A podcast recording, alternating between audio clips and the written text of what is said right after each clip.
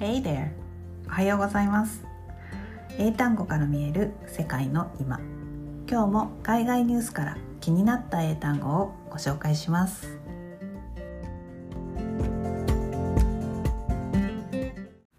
雑談力をつけるグローバル人材のための英単語、えー、今日は Liberty Freedom、えー、自由のお話をしたいと思います、えー、自由のない国日本。ね英語と日本語の持つニュアンスの違いを説明したいんですけれども自由と聞いて皆さんどんなことを思い浮かべますか？自由は、えー、英語のリバティまたはフリーダムの訳語なんですが、えー、まあ、日本のようなねこういうハイテクスト文化ではさまざまな、まあ、しがらみで社会が構成されているので西洋で使っている自由、えー、まあ、リバティやフリーダムの概念がもともとありません。自由なんてないんです。でリバティですね。リベルテっていう、まあ、フランス語ではリベルテなんですがという言葉は、えー、フランスの思想家ジャン・ジャーク・ルーソーがその名著「社会契約論」の冒頭で人間は生まれながらにして自由である。しかし今や至る所で鎖につながれている。と書き、えー、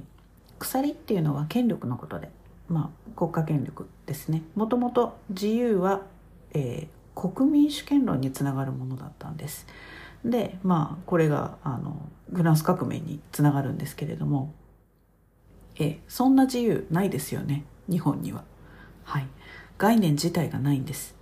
で福沢諭吉先生が「リバティこのリベルテ」っていう言葉を初めて日本に取り入れるっていう時に、まあ、翻訳をねしなくちゃいけない。日本語にしなくちゃいけない。さてリバティどのどんな言葉を当てたらいいだろうか。だいぶ悩まれたそうです。でこのルソンの考えに基づいたリベルテっていう言葉は日本人もこれから積極的に求めていかなければならないもうそもそも人間が持ってるものだっていうふうにすごく共感されてこのルソーの考えに。で悩みに悩んだ挙句に、えー、仏教用語の自由っていうのがあるんですね言葉。これを当てたと言われています。でまあ最初はめっちゃ正し書きが入ってるんですね自由っていうのはあのこういう意味じゃないみたいな。でなんでかっていうと日本でもともと使われていた自由っていう言葉は勝手気ままわがまま放題という意味合いなんです。とってもマイナスのイメージなんですね。何をしようが俺の自由だろうっていうのが本当にそのままあのそういう使い方です。でこの違いを最初はなんか先生はあの福沢先生はちゃんと書いていたんですがだんだんね言葉が広がっていくにつれてこの違いに気づかないまま使い続けてしまいでまあなんだかおかしなことになってるんですよね。でまあ言葉っていうのは間違った用法ほど広がるのが常だそうです。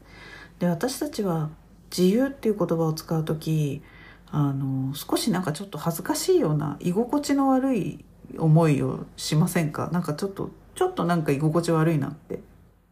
思っちゃうんですけれどで自由が論点になるといつも決まって自由のまあね自由っていうそのもともとの日本語仏教用語の意味であの勝手気ままっていう風な使い方をする人がまあきっと大多数ですよね。そもそものその福沢諭吉がその意図したリバティっていう言葉はまあ日本には定着しなかったっていう残念なお話になります。なんですよね。で、リバティと自由は違うんです。同じものではありません。あと、えー、義務とセットでもありません。ではまた。